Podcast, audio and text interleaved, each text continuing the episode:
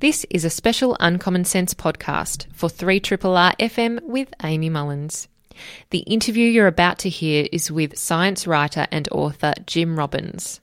Jim has written a book called The Wonder of Birds.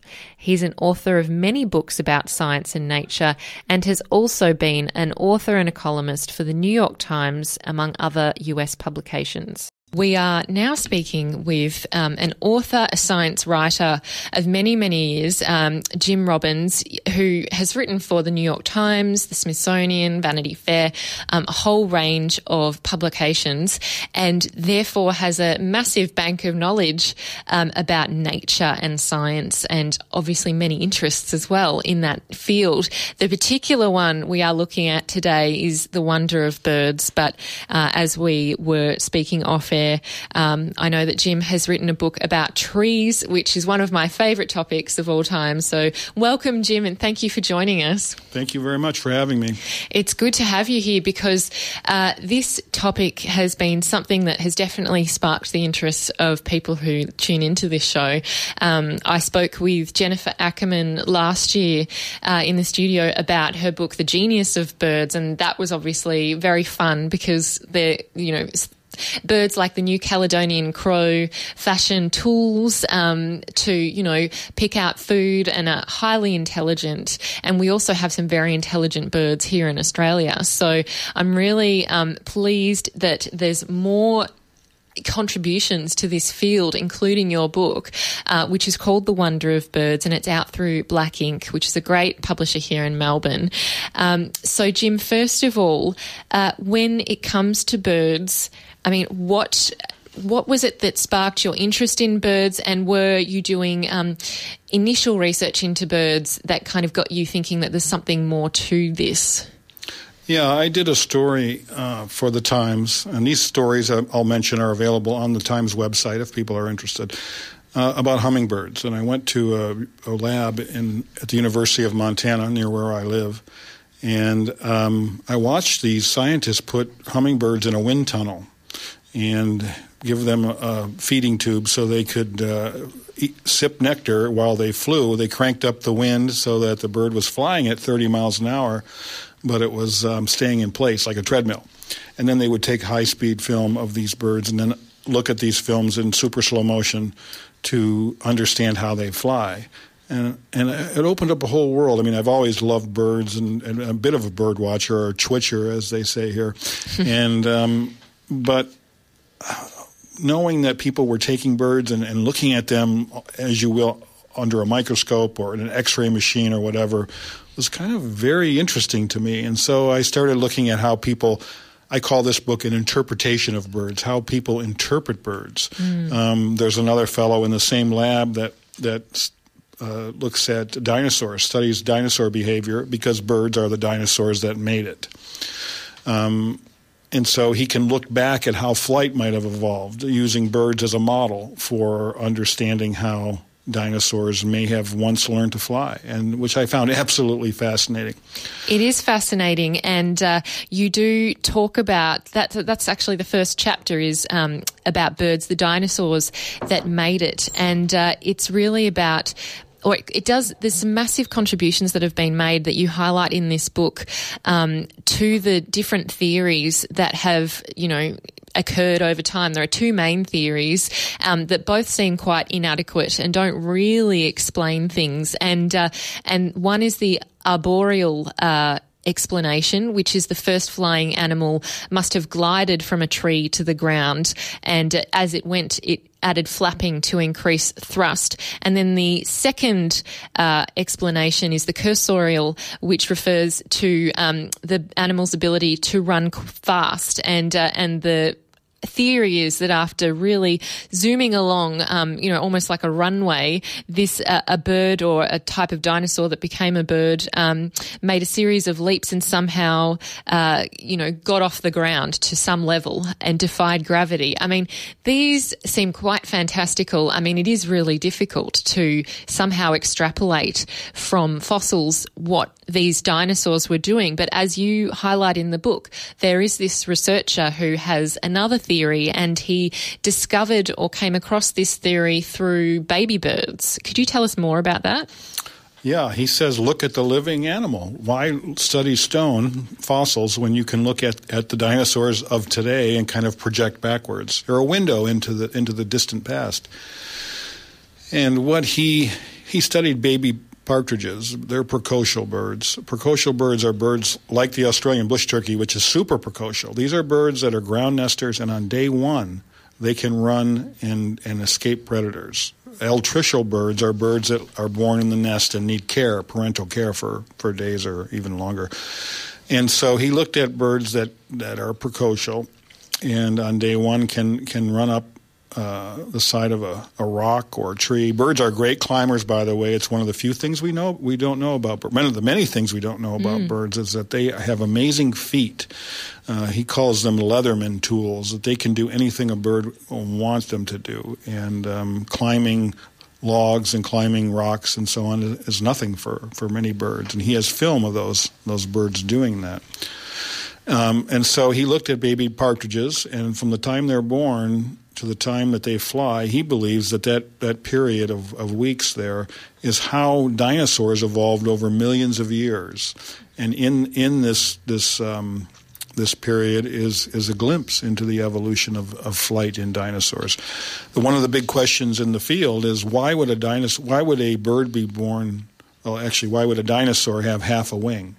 Because it, it, it it doesn't do anything until it's full grown. And so what he found is that a wings or proto wings, the early wings, were um, a balancing mechanism for mm-hmm. birds to run, and that they probably at some point birds were born with a bigger balancing wing.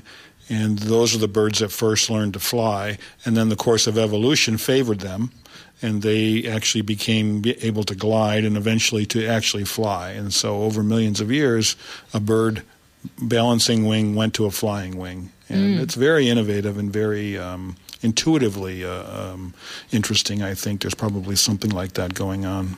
Yeah, and the study that you're referring to, um, known as the hay bale experiment, involved uh, this researcher's son as well. He was off doing um, other research at another university while his son was keeping an eye on these baby birds as they grew and as they removed or pulled apart these two hay bales and they were trying to get the birds to go from one hay bale to another, they discovered something exciting and funny, I guess. Um, could you share, I guess, what that interaction was and what we learned from that experiment? Yeah, his son was uh, was watching the birds while Dad was away doing something, and his son was 14, I think, at the time. And he said, "They're cheating, Dad." He said, "They're not flying; they're climbing." And they were climbing, and that's where he learned about the climbing uh, of birds, how how radical climbers they are, and um, and then they were gliding down, and mm-hmm. so that's when he first started thinking along the lines of of how birds may first have learned how to fly. And his son now studies the same thing. He's a, a I forget what, what college he's at, but he teaches the same kind of bird physiology, animal locomotion at, at other places. He's he's followed his father's footsteps, mm. and it does highlight a couple of things that we don't often see visually that birds are doing, such as climbing, but also flying backwards. There's really a range of um, movements that they can do that we don't often assume or associate with birds. Mm. What are some of the most impressive things that you have, you know, learned about throughout this book? Because I know, for example, hummingbirds are particularly impressive physically uh, with their movement. And that's one of the points of the book is to try and say, hey, folks, there's a lot more going on in the world than we, we know. I'm trying to, I guess it, we'll treat the world better if we kind of wake up and see a lot of these things for the miracles that they really are. Hummingbirds are one of the great flyers in the world and bird world, and they fly upside down and backwards. Ravens do barrel rolls and fly upside down. Um, flight is an amazing thing. We, we think about our aircraft as kind of being this amazing technology. Um, but it's primitive compared to what birds can do. Mm. And that's one of the things that comes out in the laboratory that I'm talking about, where I visited scientists.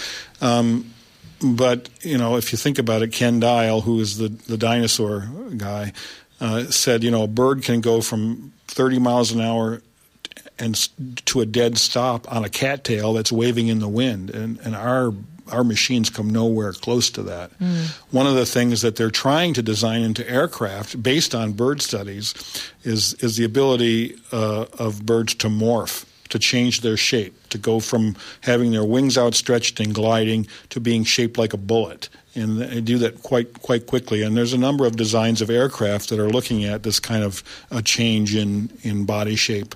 Uh, so when a, a, plane takes off, it would it would be very different looking than when it was flying. Mm, it's really interesting. Um, and you note in uh, the chapter on hummingbirds that, uh, you know, the history of flight and aviation has really, and the study of it has come from birds and the observation of birds, such as Leonardo da Vinci's uh, Codex on the Flight of Birds and Thomas Bewick's History of British Birds. So, I mean, birds have provided an immense source of information for us and continue to do so. As you just said, um, you know, currently, uh, and in the book, it, it, says that NASA and MIT built and successfully tested a shape shifting wing made from millions of pieces of metal, plastic, and other materials that morphs um, like a bird wing as it flies. I mean, that's really exciting to hear one of the other things um, that I found fascinating was that you talk about kind of the research that we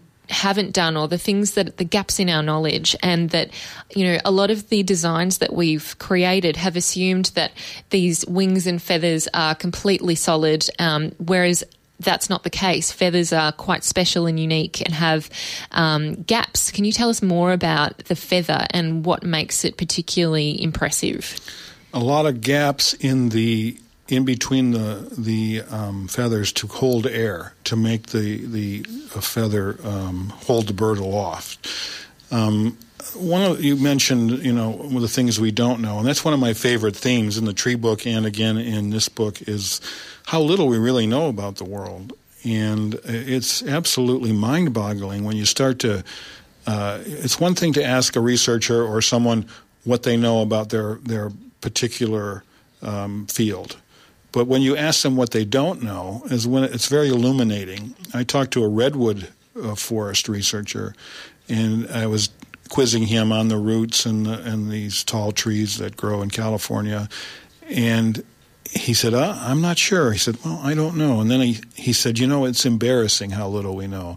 And you think a tree, well, that would be pretty simple to understand, but there's a lot more going on than you can ever imagine. And it's the same with birds. There's so much there to learn and to, to wonder about. There is. And some of the facts that sparked my imagination um, was that, for example, uh, the hummingbird has a, a, record number of heartbeats per minute, 1,260 when it's at full flight. Um, and uh, in torpor, which is when it's kind of in hibernation almost at rest, it can be between 50 and 200. So this bird, and it has um, a heart the size of a pea, which is the largest um, in the animal world relative to its size. I mean, this is kind of biological miracles really like the things that birds do the i guess the muscles that they have in their wings and their breasts you know that's just um, something that i guess we when we look up in the sky and see birds flying around perhaps don't quite understand or fully appreciate I think that's true. I think that uh, that's again that's kind of the main theme of the book is well this is really amazing stuff, folks. I talk about uh, penguins and they before they dive uh, they raise their heart rate up to about 250 beats per minute, and then when they dive, they go down 1,500 feet, which is about 10 times what humans can do.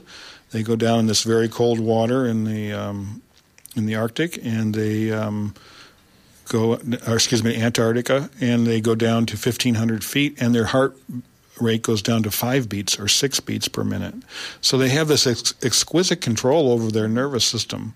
We actually do too. I've written I've written several books about about the human nervous system. We have that ability, but it's something you have to you have to learn and spend time doing. But but it tells you something about these animals and how they've adapted to their environment. Mm, and that they're very advanced. I mean, we've talked about the physical and biological impressive um, aspects of birds, but what about um, their cognitive genius and communication because they're two of the things I think that we may not understand yet. One um, that you pick up in chapter four, which is about the flock and murmurations, is particularly interesting because that's one field that really needs more research undertaken um, because it would also help humans understand a range of elements, particularly extinction um, and migration and climate change. Um, could you talk more about, um, I guess, what a murmuration is and then what we currently know about flock behaviour and communication?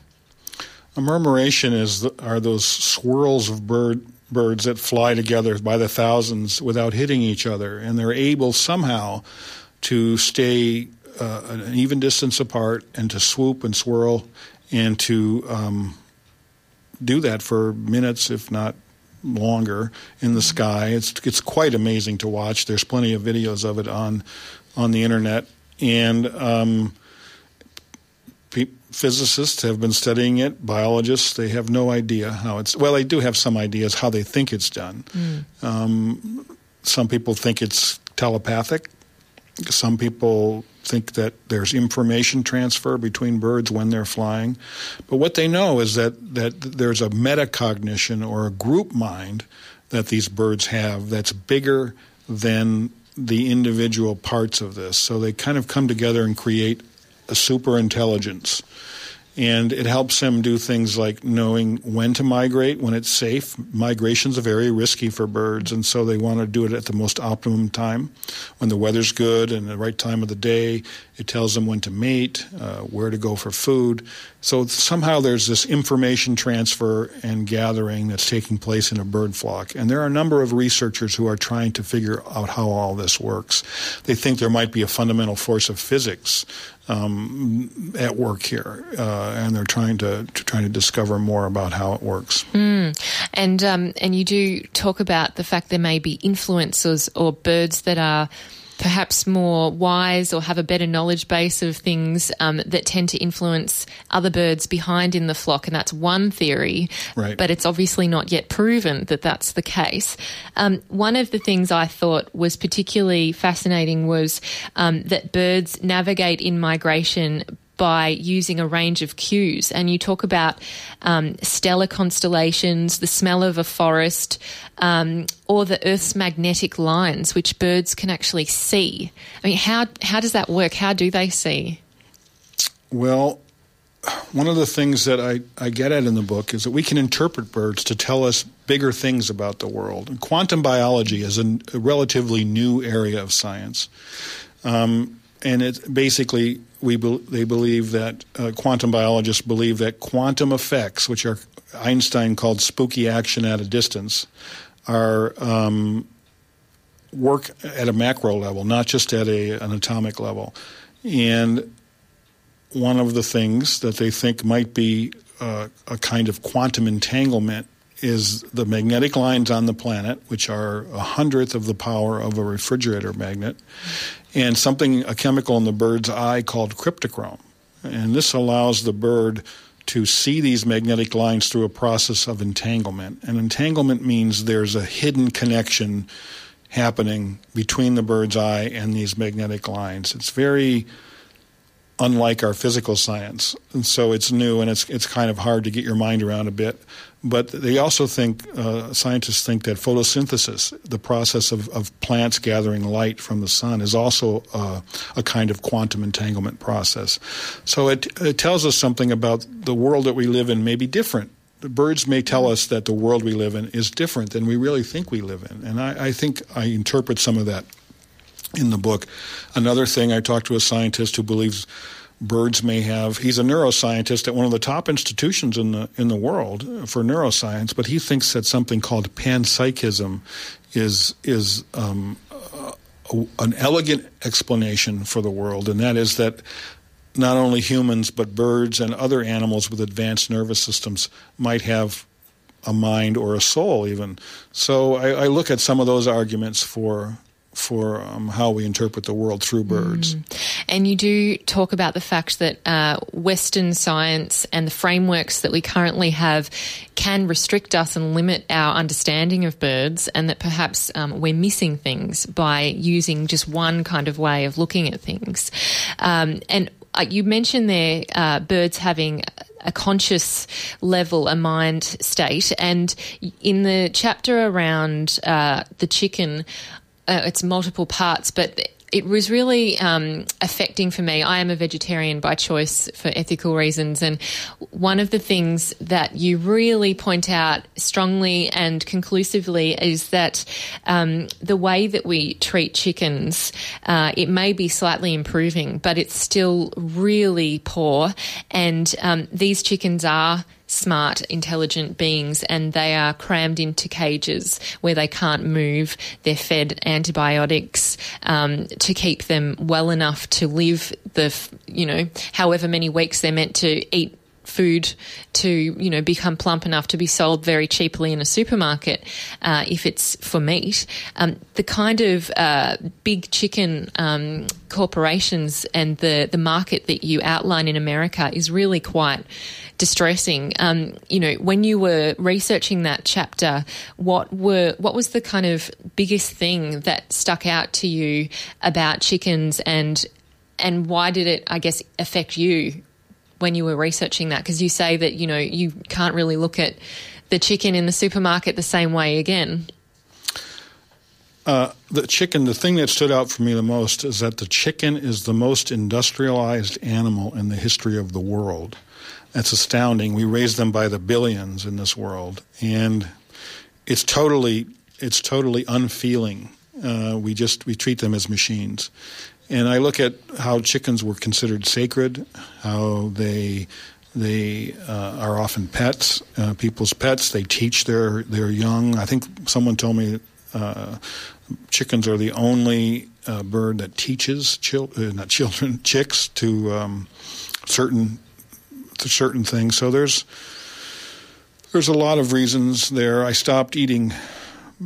I stopped eating Costco chickens, which are kind of the worst of the uh, industrialized chickens, I think. And I, I do eat meat, but I also stopped hunting, hunting birds uh, after I wrote this book. I, I started to realize there's just a lot more going on in the animal world and certainly the bird world than I, um, I thought. And birds probably with chimpanzees and, and uh, the great apes are probably right up there in terms of intellect with uh, with those animals, and so it really made me question what. Uh, how I wanted to be in the world, mm. and I mean the the way that uh, birds are, as you say, treated like machines. I mean, one of the um, parts of research that was really um, it stood out to me was from the Journal of Poultry Science that calculated uh, that if humans grew at the same rate as chickens um, in those farms, they'd weigh 650 pounds, or in Australian terms, 295 kilos by the time they were two months old. It's just astounding, and it seems like that is some form of torture. It is. It's animal torture, and you know the breasts are so big because that's where a lot of the value is in raising chickens that they often can't walk. They fall over. Their legs are are poorly developed. Um, they have heart problems because their hearts can't uh, can't pump enough blood to, uh, to kind of fuel all the all the, the weight they put on. So, and it, it's just it's kind of a mess from beginning to end. And um, they're they're starting to clean up the industry somewhat. Um, I know some, I think one of the big manufacturers in the U.S. is putting chickens to sleep before they, they slaughter them. I don't know how real these reforms are. It remains to be seen, but there's a lot of opposition to the reforms. The big growers who have a lot of power, big chicken, they don't want to uh, make these because it would cut into their profit margin. And when you have an animal that sells for $1.99 a pound, which is what, uh, four, four fifty a kilo or so, um, you don't have a lot of room for for uh, expenses. Uh, mm. It's a pretty cut rate industry. Yeah.